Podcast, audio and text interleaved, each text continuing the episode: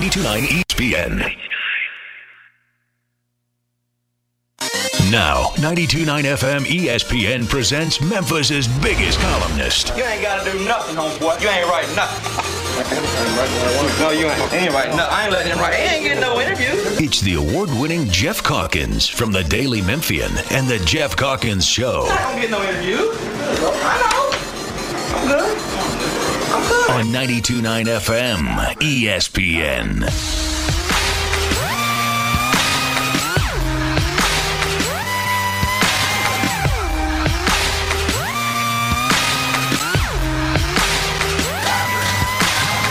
Ladies and gentlemen, this is something they call a groundbreaker.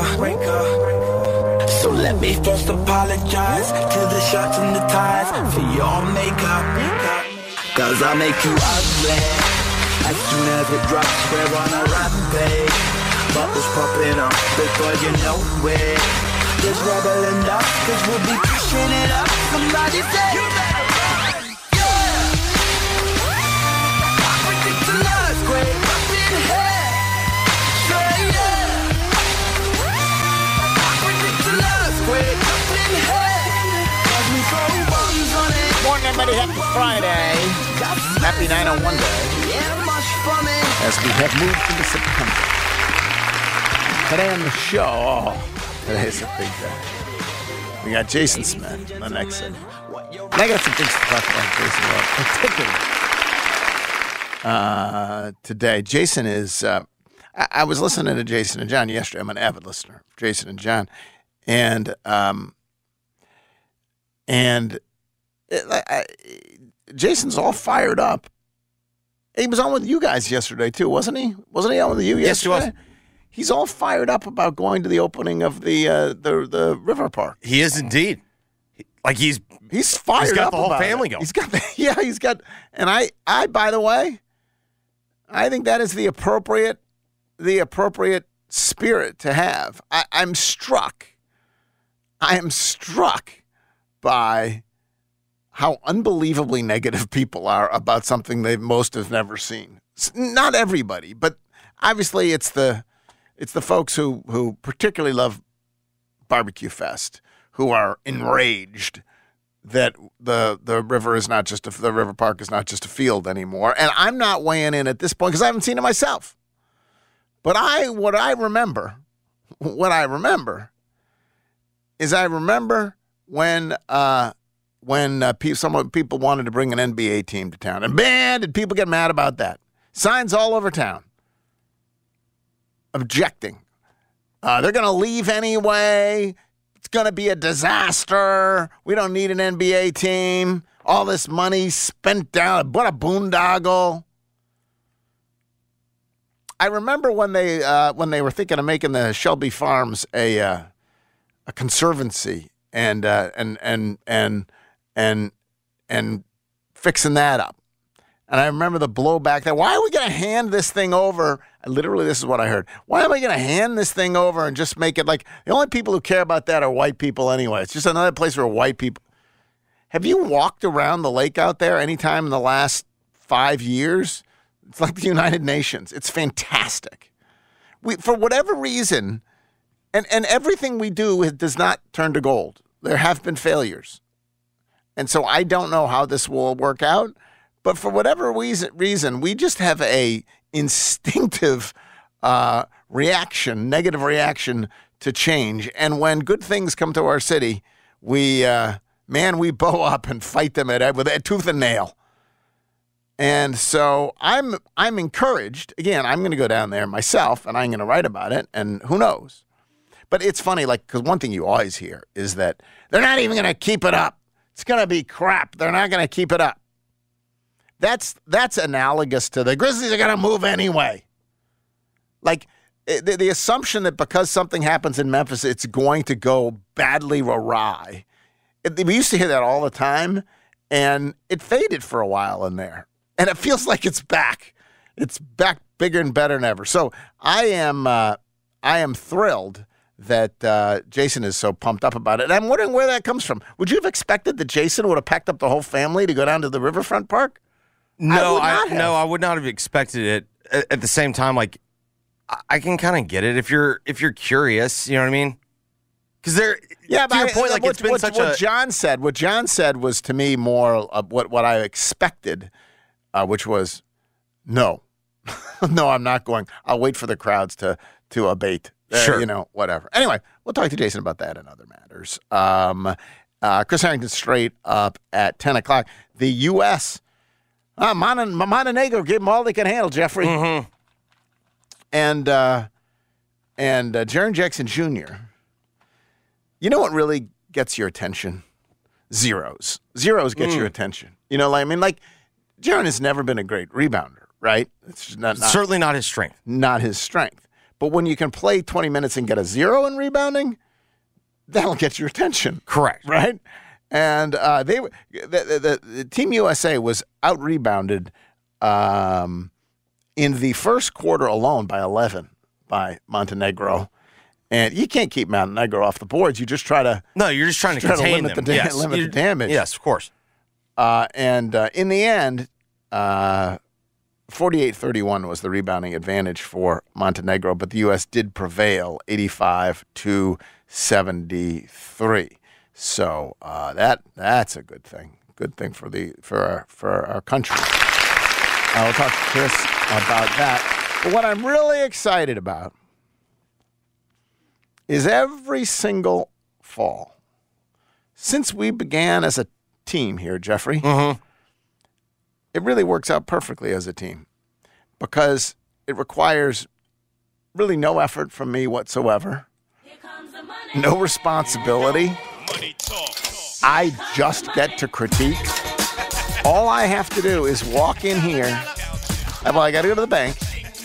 And I go in because I want to make sure that I get crisp $100 bills. And you never know. If you go to the machine, it'll spit them out. But yeah, you've got a good chance of getting crisp ones, but it's not a guarantee. Always. Yeah. No. And it's hard if you go to the bank, you can get the crisp ones. And it's hard to get 10 out of an ATM anyway. It's a fair point. So I got to walk in, and I say, listen, and by now they recognize that I'm coming in late August. It's that time of year. It's that time of year. And they say they have them usually set aside, the Crispus. And I get 10 crisp $100 bills from the bank. And then I come in, and on the first Friday before the real college football season begins, I hand them over to Jeffrey. I count them out. We've done this transaction already. And I put the 10 crisp $100 bills in his palm, and I say, go forth and invest. And this has been my surest investment strategy as I build towards retirement sometime in the future. The real core of my strategy. Yeah, you've spat in the face of the S&P 500. Has been Jeffrey's bets. Mm-hmm. Some people have Apple. That's fine. Correct. Other people have Jeffrey's bets. Mm-hmm. And it has worked every single year until last year when it did not. When I did not get back my 10 slightly... battered $100 bills at that point. Normally I get back the 10. They're looking as good as ever, barely used. They're barely stressed, plus a whole pile of $100 bills. Good point. This time, I did not get all $100 bills back. I will tell you that. And so it is the revenge tour. Yes, it is. For Jeffrey's best. His boots are made for walking. Are you still cooking up the slate? Or are we in? We are not finalized, no. We are not. But I mean, how exciting is that? The fact that I'm still in the lab. We're still working on it. Still in the lab. So we'll do that in the second hour. Make sure you have your pens out to write down Jeffrey's bets. So that's a lineup. Jason Smith, then Chris Harrington, then Jeffrey's bets. We do have news about college football realignment and all of that. We have last night's games. We will get to all that. First, I did get up. I set my alarm. Who knows? You might have been up. Were you and Josephine up? Absolutely not. You and Josephine could have been up. 0% chance. I meant you could have been up with Josephine. Yes, of course. But no. No. Okay, was your wife up? Was Aaliyah up at 3:15 in the morning when I woke up? But I do not think she was checking in on Team USA. Right. Well, I was up at 3:15 to go down to the Finish Eliza's Run event. Down there at Central and Belvedere. So I did. I set my alarm for 3:15 and hauled myself out of bed and went down to the event. And you can look on my Twitter feed now known as X, although on my phone, still have a Twitter icon. It's just a fabulous Memphis event. It's heartbreaking. It's absolutely heartbreaking. But to see, I don't know how many people were there, like 1,000, 800. It was a big crowd coming out of the darkness at 4 o'clock in the morning. And I had someone, a couple things. Someone tweeted at me, I hope the same energy is poured into stopping the violence in Memphis. And I'm like, that's kind of the point here. You know, no one thinks that a run is going to, but the point is to stand up against fear, violence, etc., in Memphis, in the memory of someone who thought enough of Memphis that she could have lived anywhere in the world, and she moved back here and believed in the place. And so, honestly, it was 85% women out there, and it was just incredibly beautiful. It really was. It was a great way to start 901 Day. Someone else pointed out on Twitter, it's too bad it was largely white. And it was predominantly white runners. The running community is predominantly white in town. You know, I've been out. I went out to the Tyree Nichols protests, and those were predominantly black, but not all. And this was predominantly white, but not all. Honestly, it was predominantly women. I'm just impressed by people who stand up for something, you know, in both of those instances. And in the end, it's 901 Day. And here's the truth. Memphis isn't that special either way. Memphis isn't that special either way. It's not specially bad. It's not specially great. It's a collection of people, and we're only as good as the people. And when there are bad things happening, what you need is good people pulling the other way. And there's a lot of those people in Memphis. And I saw a lot of them this morning.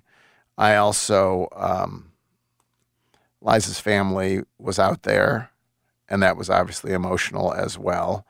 But it was just a sweet, sweet scene as people ran, walked, held candles, etc., and got 901 Day off to what seemed to me to be an appropriate start. So I hope your 901 Day goes well, however you choose to celebrate. Before we get to the games, Jeffrey, last night in particular, we did have the news this morning that Cal, Stanford, and SMU, as expected, are headed to the ACC.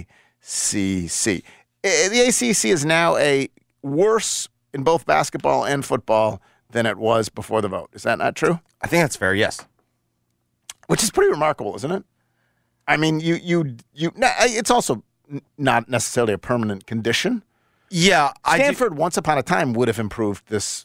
The ACC as a football, and it once upon a time would have improved it as a basketball league. And it would have improved as a basketball league. But right now, it's worse in basketball and in football. Stanford and Cal are two of the great universities in this country, and you can understand why places like UNC and Duke, and of course UNC was one of the ones that voted against originally. But anyway, that has happened, and SMU is headed off, which stings for Memphis, I think. And yet then you hear they decided to forego 7 years of television payments, and you now understand why.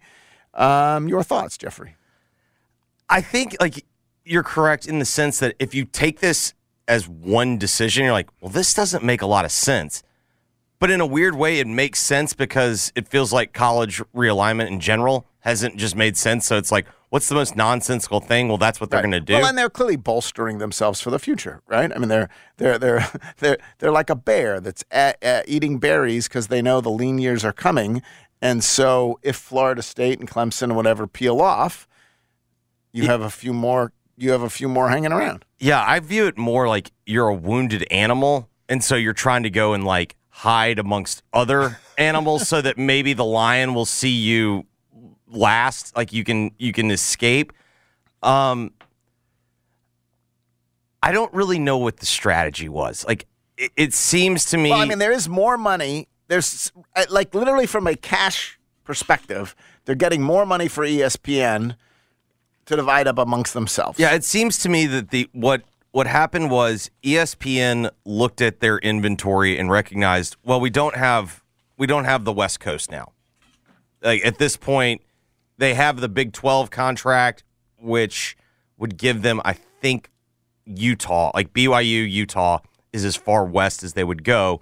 So I think they wanted that fourth time zone, and so they're willing to say, all right, we'll get a favorable deal in much the same way that Fox said we'll get a favorable deal with Oregon and with Washington. We'll get a favorable deal because Stanford and Cal are going to take a reduced share.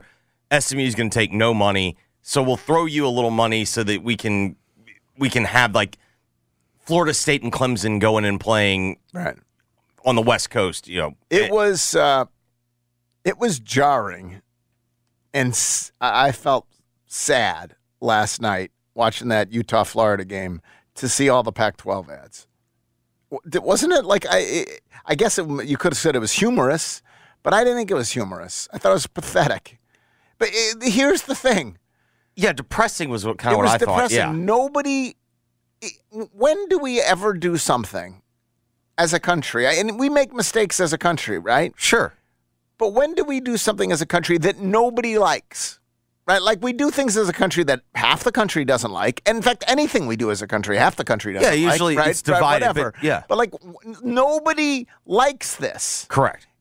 Even the schools that are moving don't like it. This, like, nobody likes this, and we're doing it anyway. It's just sad. I was saddened to see all those commercials last night. In terms of the University of Memphis, Jeffrey, I think there are two questions. One is who is now added to the American Athletic Conference. Yes. The nice thing about the American Athletic Conference, at least for now, the name is big enough to hold whatever you want. If you want to go to see the Shining Sea, no one's going to sit there and go, like, really? You can't laugh. You can't, like, the ACC is the Atlantic Coast Conference. Mm-hmm. Those are Pacific Coast schools.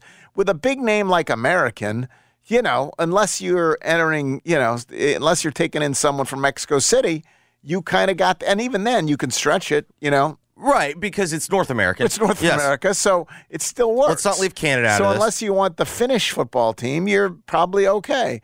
So one is, who are they going to add? But then the second question, and let's take them in reverse order. I think if you are Memphis, and you're still, as they evidently are, thinking of how do we get to a better conference. Sure. At least they pretend to be thinking that or whatever. That's what the press conference was about earlier this week, at least in part. It's partly what their campaign for the new stadium is about. We need this to get into a better conference, even though there really isn't right now some target better conference. I still think the target better conference, if you're the most likely to be the target, is the ACC remnants after it collapses. Yes. Right? After Florida State, Clemson, whatever, both. Yep. The remnants, that's your new target. That's the new Big 12. Do you think the fact that it's added, whether we know this for certain or not, we know that Stanford, we believe that Stanford wasn't, you know, didn't aching to be in a conference with Memphis. They're very different type of academic institutions. So do we think that there's an ACC with, or the remnants might well include Stanford, Cal. I think it's safe to say whatever the Duke, remnants of the ACC. They will include Stanford. They're not going to be snapped up among the first draft picks. So Stanford, Cal, Duke, there are others. But does that hurt Memphis's chances of being snapped up with the remnants? given the academic prestige of some of the remnants? I think so. And biases and snobbery of some of the remnants? I think so. It is fair, though, to point out part of these decisions that we're saying, like these nonsensical decisions, they're the result of panic. And so what do people do when they panic? So perhaps that it may not factor, but I do not think that this was a good thing. I think if you were a Memphis fan, you should have been rooting for them not to do this. I think so, too. Because I think it makes the ACC more of a, okay, we're going to be an elite niche private school kind of place where people like SMU, Duke, Cal, and Stanford hang out, and Wake Forest, and who else are going to be the remnants? Now, there's some that don't fit, Louisville, right? Sure. That don't fit the profile. But I don't think it helps Memphis join the remnants ultimately. In terms of who, if you are the AAC, who you might be after, who would you, as commissioner, target at this point? So, App State? Yesterday, Coastal Carolina? Yesterday, the rumors were Army. Right. Which it makes sense, but at the same time, like... They don't compete in all sports. It's a... There. Well, yeah, I think it'd be football only.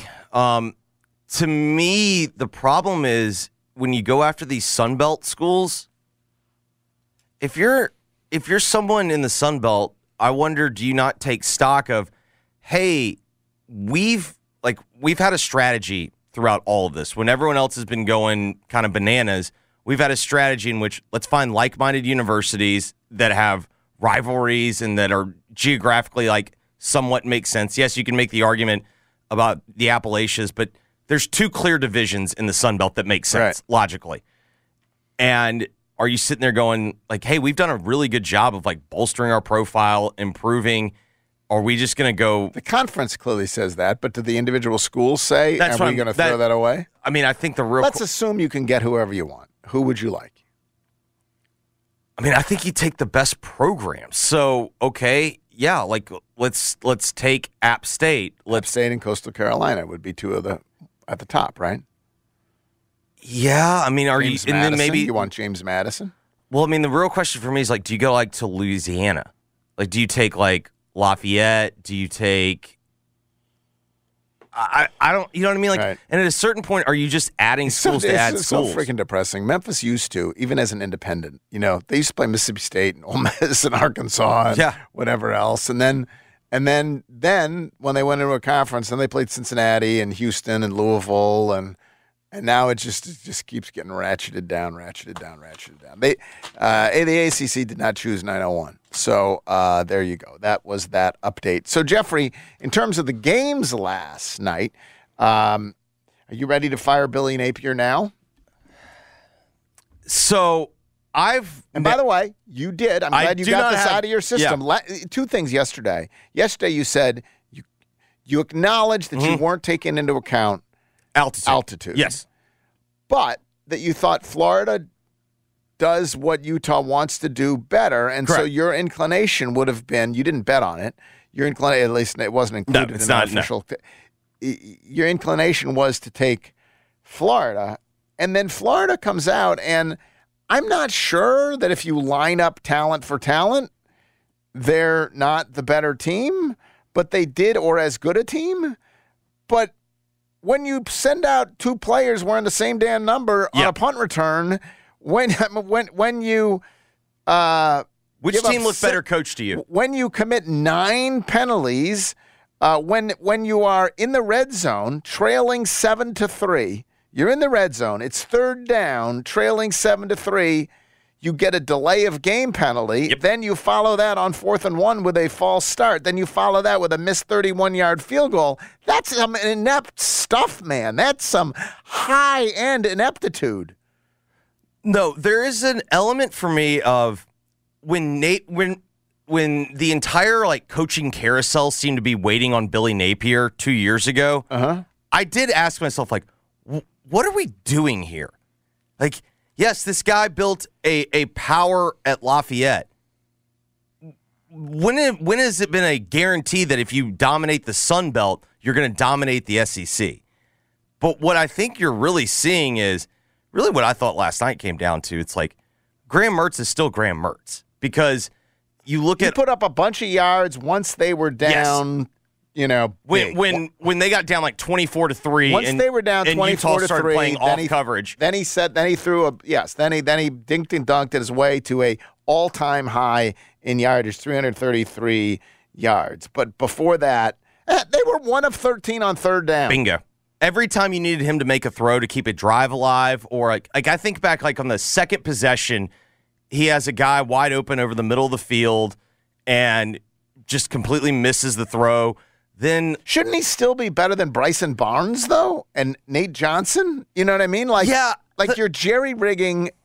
I didn't feel like they situation. I didn't feel like they were good either. Like to me, the quintessential. You knew how this game was going to go. Florida goes 3 and out on the first possession, right? And then Utah tries to run, you know, a play action, just shot play, and Florida has two defenders sitting there tracking the ball, waiting to pick it off, and a receiver kind of runs in between them, catches it, and it's a touchdown. Like, that was a pure luck play. But at the same time, it's like, what is when Florida, bad luck keeps going against you, they've got a 4-game losing streak, and in those 4 games, they have lost to Vanderbilt. They've gotten their ass kicked by Oregon State 30-3, and now they've got really embarrassed last night. That was an embarrassing performance by Florida. They looked inept. They looked inept. Yes.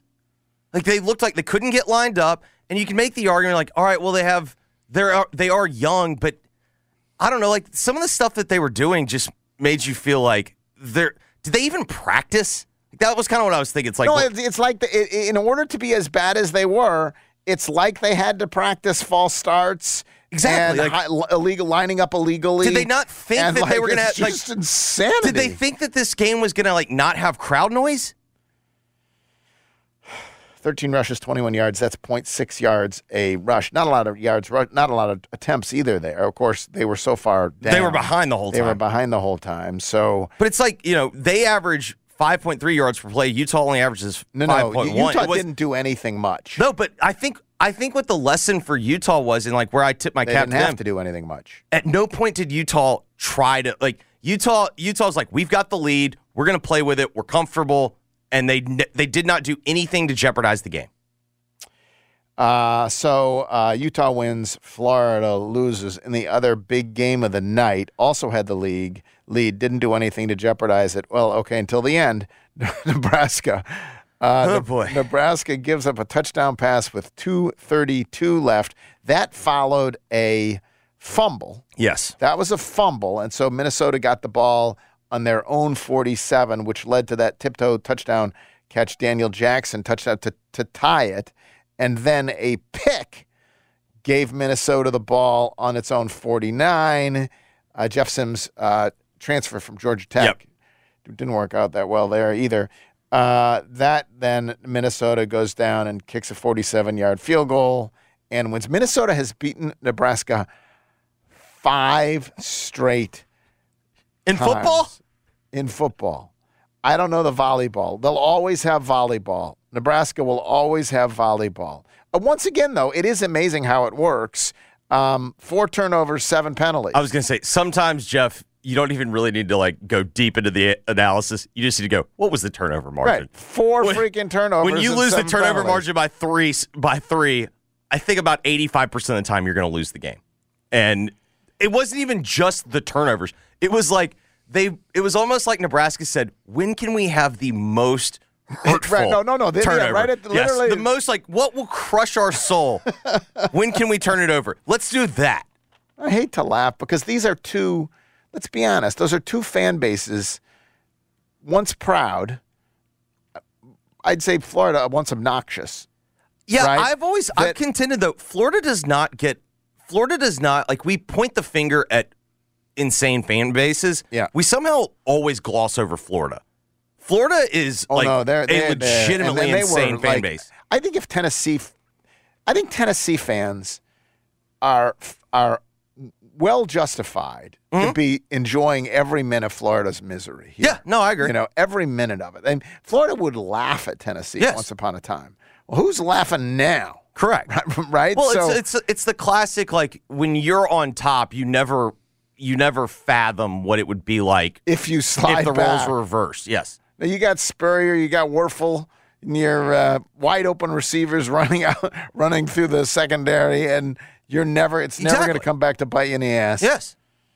And but there are two now once proud fan bases who didn't get their seasons off to a great start. Well, I mean, if you're Florida now, I mean, everyone keeps doing the whole, there's no way they're firing Napier unless there's scandal or unless, like, it bottoms out, like they quit on him. Yeah, I never believe that. I do not believe that at all. I don't believe that. It matters too much. That's because we haven't seen kickoff yet. And people just get so enraged. Exactly. Football brain kicks in. They just get enraged. And so I don't believe that at all. Again, we got Jason Smith coming up next, then Chris Harrington, and then Jeffrey's Bets, where he's going to make me lots of money on 901 day. Oh, we did have, Jeffrey, this offering from, you'll know I didn't come up with this myself. Okay. 901 is not a prime number. I'm not big on. I gather. I'm vaguely. So 901 is not a prime number. 901 is not a prime number. A prime number, of course, for those scoring at home, can only be divided by itself. Yeah, is not divisible by anything. It's just it can only be divided by itself. This is a fish. This is an original Fish on Friday contribution, by the way.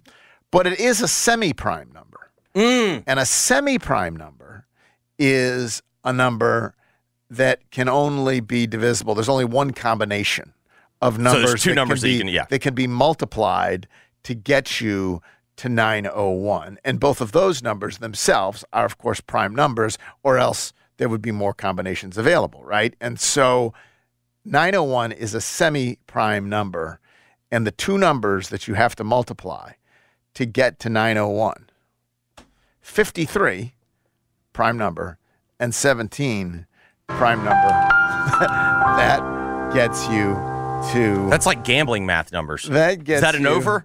That gets you to 901. I went to Bounty on Broad not last night, but the night before, because I knew they had a new executive chef, and I wanted to try the stuff out on the menu. Yeah, you know, it'd been a while. Like I have to say, I'll tell you more about the menu, but if you go this weekend, the pork belly confit is extraordinary.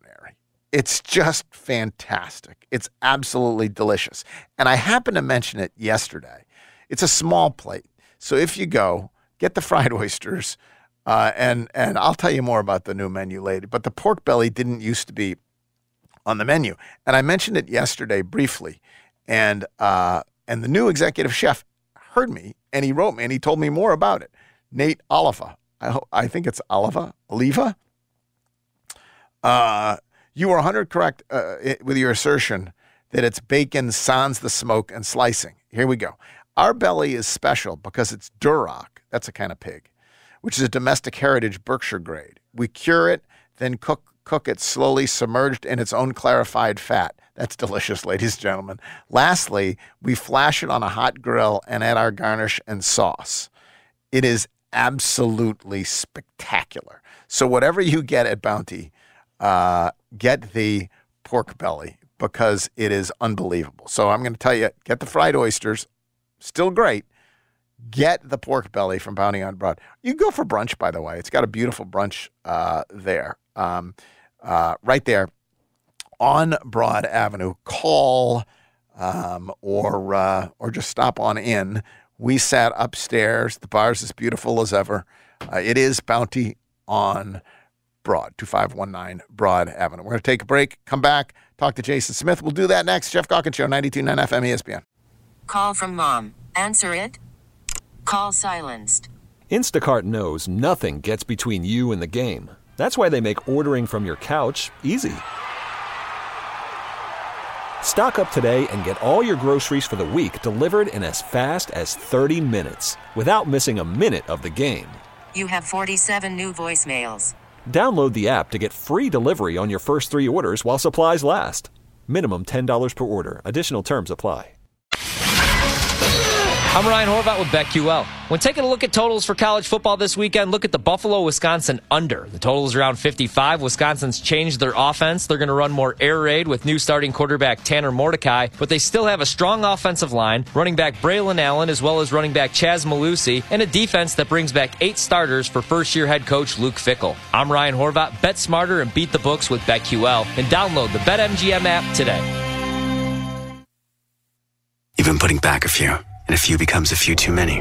For a moment, you think of calling for a ride, but nah, you live nearby. What's the worst that could happen? You get pulled over. Your insurance goes up. You lose your license. You total your car. You kill someone. The results of driving drunk are tragic. That's why law enforcement is out there looking for impaired drivers to save lives. So if you think you're okay to drive after a few drinks, think again. Drive sober or get pulled over. Need a place to watch a big game? Check out Rockies East Memphis, located at 4694 Spotswood Avenue. Drinks, games, food, and the best staff. Rockies East Memphis wants you to cheer on the Memphis Grizzlies with them. And while you're at it, play a few games of pool while you're there. Bring your friends and stay for a while. Follow Rockies social media to keep up with food and drink specials. Rockies East Memphis, go Grizzlies, go!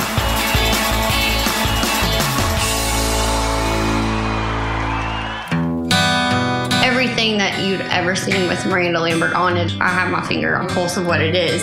Idle Wind, I've seen every article of clothing. I've spent hours and hours sending inspirations. I've sent clothes that I love and fabrics, and I'm involved in every single garment that you see.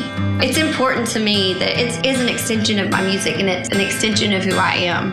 I always want it to stay as honest as my music. Idle Wind at Boot Barn. Discover credit cards automatically double all the cash back you earn at the end of your first year, which means... Wait, hold up. Question for the audio engineer. Go ahead. Did I read that right? Discover automatically doubles all your cash back? Yeah, that's what the script says. So if I get a Discover card right now, I can earn twice the cash back? Apparently. Wait! Unlimited first-year cash back match, only from Discover. See terms and learn more at discover.com/match. Don't wait to shop Labor Day savings at Lowe's. For a limited time, buy one, get one 50% off on select interior and exterior paints and exterior stains via Lowe's gift card rebate. And the savings don't stop there. Take the kitchen outdoors with grills starting at just $65. Lowe's knows savings. Lowe's knows home improvement. Valid through 9/6. More terms and restrictions apply. See Lowes.com/rebates for details while supplies last. AT&T and Verizon lure you in with their best phone offers, only to lock you into a 3-year phone contract. 3 years! Missing out on the latest, greatest phones because you're trapped by your carrier. Not at T-Mobile. Break free from 3-year phone contracts with our best Go 5G plans and say goodbye to being stuck with an outdated phone. Now, with T-Mobile's best Go 5G plans, upgrade when you want. Every year, or every 2, you decide. At T-Mobile, you have more choice than ever to take charge of your upgrade, all on America's largest 5G network. Visit T-Mobile.com now to take charge of your phone upgrades.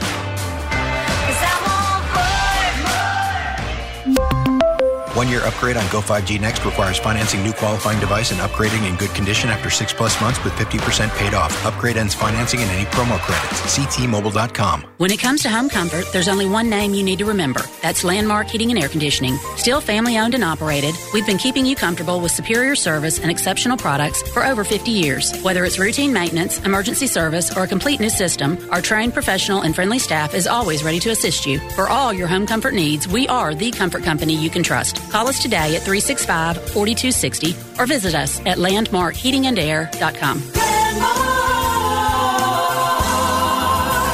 You guys have been asking for so long, when is it coming? When can we get Topps Barbecue Mac and Cheese? The news is here. You can get it at Topps Barbecue now. Working on the perfect mac and cheese for that long, they finally perfected it over at Topps Barbecue. It's the perfect blend of real cheese, fresh whole milk, and tender macaroni noodles. None of that powdered stuff here. Don't tell her, but it's better than your mama's mac and cheese. Stop by any of the 17 Memphis area Topps Barbecue locations, soon to be 18, and try the mac and cheese. You're going to love it. I feel bad for the Johnson kids next door. Their parents just use their phone for home internet. So when everyone's online, it could be mad slow. Tom can barely play a full round of Horse Commander 3.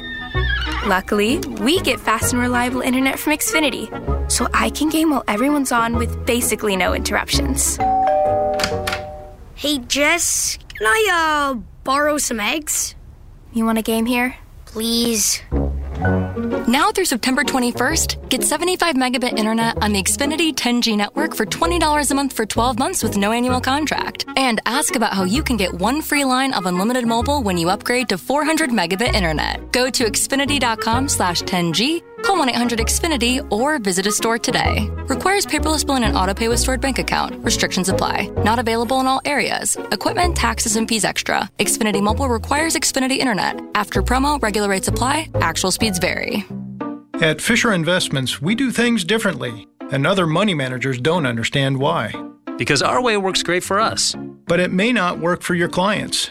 That's why Fisher Investments is a fiduciary, obligated to put clients first. It's the highest standard for a financial advisor. So, what do you provide? Cookie-cutter portfolios like the rest of us? No cookie-cutter portfolios here. Fisher Investments tailors portfolios to meet each client's goals and needs. But you do sell investments that earn you high commissions, right? And make commissions when you make trades for your clients? No, Fisher Investments doesn't sell any commission investment products, and we never earn commissions on trades. So what's in it for you? Fisher Investments fees are structured so we do better when our clients do better. When it comes to helping clients achieve a comfortable retirement, we're clearly different. Visit FisherInvestments.com to find out why investors like you switch to us. Fisher Investments, clearly different money management. Investments in securities involve the risk of loss. Hey, Rob Bradford here. I have set out on a mission with my good friends at FanDuel to prove what I have known for some time: baseball isn't boring.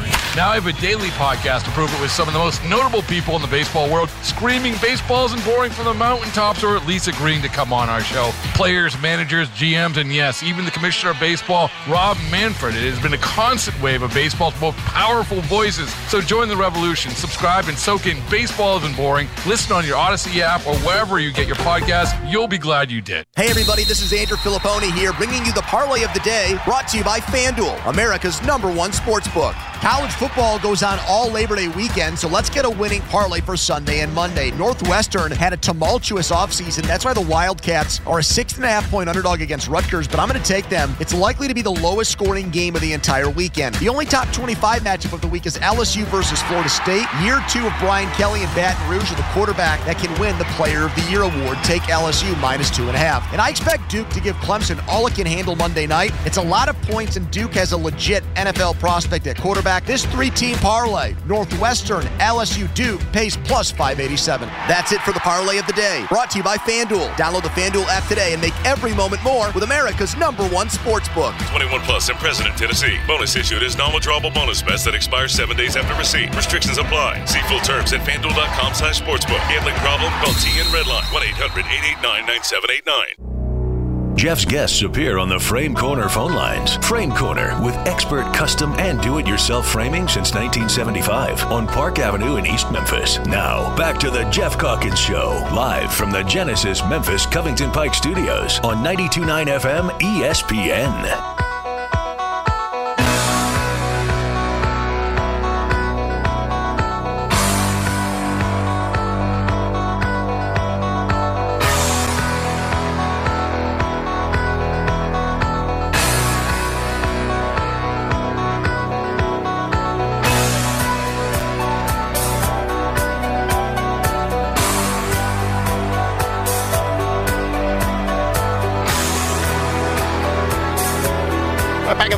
Show, joined now by Jason Smith. Jason John every single day from 11 until 2.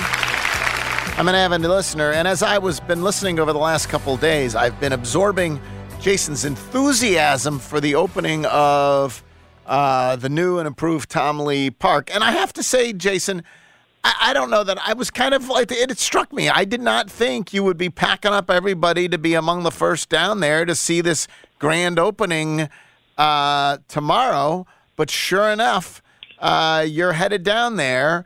When did you find yourself becoming enthusiastic about it? and what explains your enthusiasm, which, by the way, I fundamentally share? Well, listen, a little bit of here's what's going to happen Saturday morning. My son's got a basketball game down at Immaculate Conception in a league run by the great Frank Harris, about 10:45. And so because we're already going to be in Midtown anyway, and because I've read up, you know, on this park that apparently, you know, has got rooms. That's the thing I'm fascinated by. Each part of the park is apparently its own sort of room, and each room sort of plays a piece of the puzzle. I mean, there's obviously the you know, what I want to take my son to is the canopy, the sunset canopy, I think it's called. That part is dedicated to Tyree Nichols. 100%. And for me, and we talked about this back in January, you know, my there were so many talks with my son about police and about, you know, the way that some black people are treated by police and others. There were so many of those talks. You and I discussed them. We all discussed them through that time of January. And I want him to see I'm curious to see what this looks like. And so from the standpoint of just, you know, it's a New York-based firmscape or whatever it is, and the woman that's behind that is like one of Time's most influential people. Right. For you know, she's behind this, and so that newness, that 21st century look, that newness in Memphis, I'm eager to see, but also maybe, you know, some poignant moments where you know, I want it for my son and to see that, you know, Memphis isn't just this bad place that you see on the news all the time.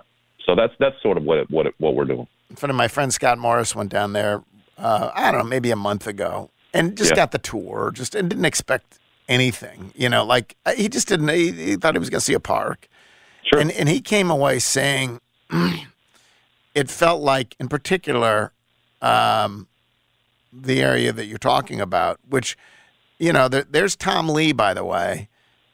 A black man who was saving strangers out of the Mississippi River, like that's you know, and he said he came away, again, he didn't know what to expect. He came away thinking this is a sacred space. That was the way he came away talking about it, that it's a sacred space and more than a park. Yeah, that's what I'm hoping for. You know, a place where you can go down there and it's more than just, you know, walking around and taking pictures and having a place in Memphis. You know, we've got that in Shelby Farms, and that place is packed and everything else. But it's more historical. I'm hoping now, that feeling that you're down there, like this is an important place in Memphis. And so I don't know. Maybe I'm expecting too much, but I got real hype, you know, reading about it, and I'm eager to get down there Saturday morning. Penny is down there today, opening up the basketball court. By the way, man. And so that's cool too. I'm anxious to see it. And Jeff, too, a part of it, and not to interrupt you, but part of it is, too, this whole, you know, and I know, you know, John was, you know, playing around a little bit. I'll get down there when it clears out or whatever else. He's sort of talking about, you know, the early rush or whatever. But right now, downtown's not a place where we're talking about in terms of what's happened down there lately, where we're talking about getting to. Everybody's talking about getting away. And I don't know, man, maybe Jeff in those moments, because I've discussed with you, man. I've talked to people that have been here for a long time, talking about, man, this city's gotten to a place now, and these are lifelong Memphians that have loved this city, supported this city. They're getting to a place now where they're questioning, you know, whether or not they want their kids to grow up here anymore. And I understand that, and I guess at times I've questioned it. You know, think of it. You think about the traffic fatalities in Memphis, and you think about putting your kid on the road. That's scary, right? I mean, if those numbers stay where they are, hell, you can just drive on 240 right now. I'm scared. But typically in these moments where we're questioning, right, our city, its goodness and all that, I like to try to flow the other way, man. You know, and maybe, you know, getting downtown tomorrow for me is a part of that. And so, you know, whether it's a Corvette a convention down on Beale Street or the African April Festival that we have that's so beautiful every year. You know, I love to get my kid down there. It's really for and let him see the, you know, the good of the city. I'm hoping tomorrow's going to be, you know, I'll go along those lines. Yeah, the downtown thing is interesting because you could make an argument that, oh boy, how's it going to flourish when no one wants to go downtown? But no one wants to go right now. But this is not the first time that people have abandoned downtown, like they certainly did before, and it's not the first time that we needed things to bring people back. People talk about how the Peabody and the Rendezvous first were, you know, basically the only thing that were open down there at one point, and then AutoZone Park. Why are you putting it downtown? Nobody comes downtown. FedEx Forum. It's going to, and all these things sort of, we had this moment where downtown was feeling like it was revitalized. Yep. And so maybe you need another thing to remind people to come downtown. The difference right now, honestly, there's just so damn many guns. That's what it feels like. The problem is you've taken hopelessness and poverty that have existed for way too long in this city, but then you just add more guns to the mix, and it scares the hell out of people. I'm with you, though. I hope that this helps to spark a reinterest and bringing folks downtown. And I was glad to hear it, because so many people, that's the other thing, we pick sides in everything, and so many people have already decided they're going to hate the place because...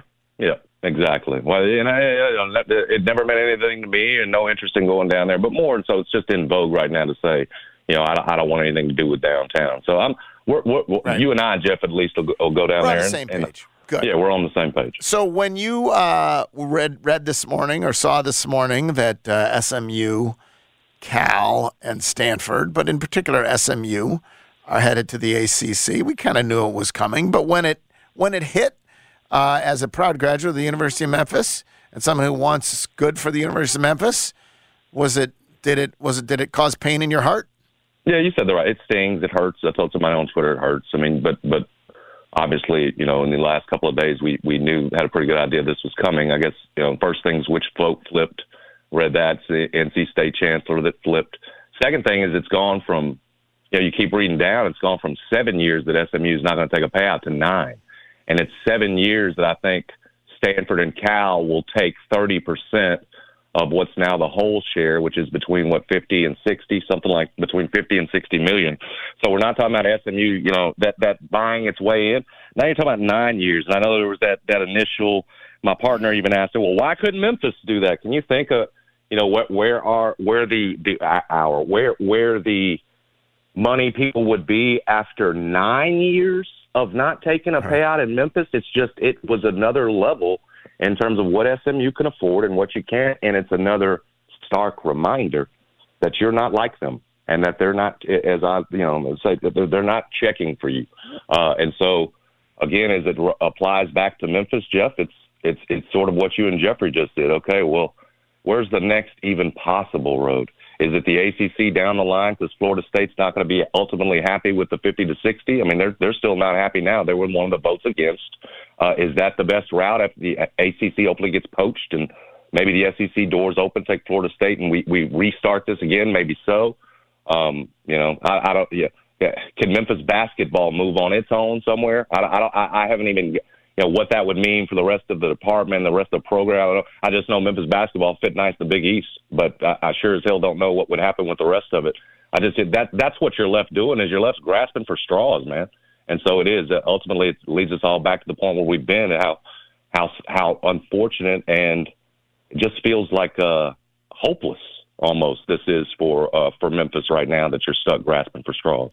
I got a during this show, I got a email, or I guess it was a Facebook message. It said this. It says, I have a question. And if you now want put in the paper, then you can call me if you like. You've always been nice enough to let me know what I'm asking. And here's today's question. What is the real reason Memphis can't get into a meaningful football conference? Did we burn bridges back in the day or something? I'm curious. Thanks for the input. There is no real reason, right? There's no real. We dropped the ball reason. Early. I mean, right. That's the if you want to go to the roots of it, I think that's it. Ignored football for the longest time. Didn't 100%. Invest in football for the longest time. Yep, and it's not something you can go back and change, and it's put you so far behind, right? That it feels like there's no catching up at this point. No matter how good those 5 years were. No matter how great they talked about us on game day, no matter how much we know, we've seen the investment level. We saw that number from 2005 to 22. We don't look like them, Jeff. They don't want us, and you've written about that. And it's not the sole reason, but it is certainly one of them. But it ultimately is the work we did not do decades ago that have got us in the position we're in. Bethune-Cookman is not going to set the hearts to racing. And I don't normally like to think. I don't normally like to judge. Here's the question. What kind of crowd do you want Saturday night? It'd be nice if you had, 20 plus. I don't know if you're going to get that. I wonder, and I'm not speaking obviously to the 11,500 that have bought season tickets. And frankly, I applaud those folks, that are all in. You see them on Twitter. They're a vocal bunch. I don't care who we're opening up against. If you're a real Tiger, you'll be down here. I appreciate it. This program needs more fans like that. I just wonder, Jeff, if it's going to be for the majority of folks a wait and see, take care of Bethune-Cookman, go on the road, beat Arkansas State, and then maybe for that Navy game back home, we're talking a larger crowd. That's it. No, I'm hopeful. Maybe they do. Giannotto mentioned that the announced, at least, and we know there's a difference between announced and the actual butts and seats, but the announced, at least, has been around that 30,000 mark for most of the years in the season opener. This is Bethune-Cookman, though. And so I'm not going to sit up here. It'll be better than 20. They will not announce in the team. They won't announce. They won't announce going to be in the 20. If there are 20 there, which is what kind of, where I'm at with what you asked me, I'd be happy about that. But the point is, it's probably a great thing for this team that you're opening up the way you are. Set the crowd thing here early to the side. You've got three games really here to get to find out who should be 1, 2, 3 on these depth charts, to get yourself to find out if you're really going to be as explosive as Ryan Silverfield says they're going to be. If it's going to be a throwback to the days where you'd see 50-yard plays and touchdowns, those kinds of things, it's perfect because these first three games give you the chance to do that right before what's the most important three-game stretch of your season. So whether crowds or not, you take care of the business that you're supposed to in these first three, and those crowds can really build once you're 3-0. And you're headed up to Missouri before Boise State and Boise State and Tulane. So that can come if Memphis takes care of business, and that's why I think it's probably fortunate for Ryan Silverfield and this team with where they are, with what they're coming off of 7-6, that you've got a schedule like this where you can build to a point where hopefully you're hitting on all cylinders for the important ones: Missouri, Boise State, and Tulane. Thank you, Jason. Appreciate it, man. Take care, brother. Jason Smith, 11 to 2, every single day, along with John Martin. In terms of that question, it was like, what's the real reason? I mean, there's so many reasons, but the original sin was not once upon a time, UCF didn't even have a football program. Like, you weren't competing against as nearly as many schools. And those schools hadn't become ambitious yet. I mean, I don't think they were even FBS until like 96, right, 97. So you had a huge head start, and you were just content to have a crappy-ass football program. You just were content to have a crappy football program. I mean, Rip Shear would joke about this all the time, that he would use a bulldozer that was parked outside the football facility and show that to recruits as evidence of the construction that was on the way, that wasn't on the way. There were years they would go practice at MUS because the field was flooded. Yes. They'd get on buses and they'd go practice at MUS. It was totally neglected because everyone was just happy to be a basketball program and people weren't invested in football. And that's what mattered. And so then by the time it was, damn, we got to do something about this. Like, if you walk over there now, they have a beautiful indoor practice facility. Tiger Lane's nice. Still haven't built your own stadium. And even now you're counting on the city to improve the Liberty Bowl. That's what you're doing. That's the plan, is counting it, which, by the way, I think is going to happen. I think they will get their money. I think it will work. It will work to make a much nicer Liberty Bowl, but you didn't do what everybody else who got Louisville in built the brand new stadium. What everybody else who got in has done is build a brand new stadium, or redo their old. That's on. Yes, like Cincinnati's redone, but correct. It's a brand new stadium. It's a brand new stadium. Yes, it's what they want FedEx Forum to be ultimately. It's a brand new stadium inside FedEx Forum. So, and it's on campus, and it's like so Houston did it, brand new stadium. UCF did it, and SMU did it. And Memphis hasn't done it. Yep. And then you throw in all the other stuff. It's not a really big city. It's not a really big market. There's not a whole lot of money here. There's not a whole lot of, you know, and the academics are improving, but we're a negative, honestly, in terms of the scoreboard for a long time. They now point to NCAA stuff. Once you get into a beauty contest, because now everybody wants to make it, it's much tougher because everyone wants to make it. Once upon a time, SMU wasn't saying we'll, you know, forego TV money for 7 years. There wasn't this sense of desperation by everybody else that you're competing against. And here we are. I mean, essentially, SMU is going to pay like $500 million to go join the ACC. Right. So there you have it, and that's why we are where we are.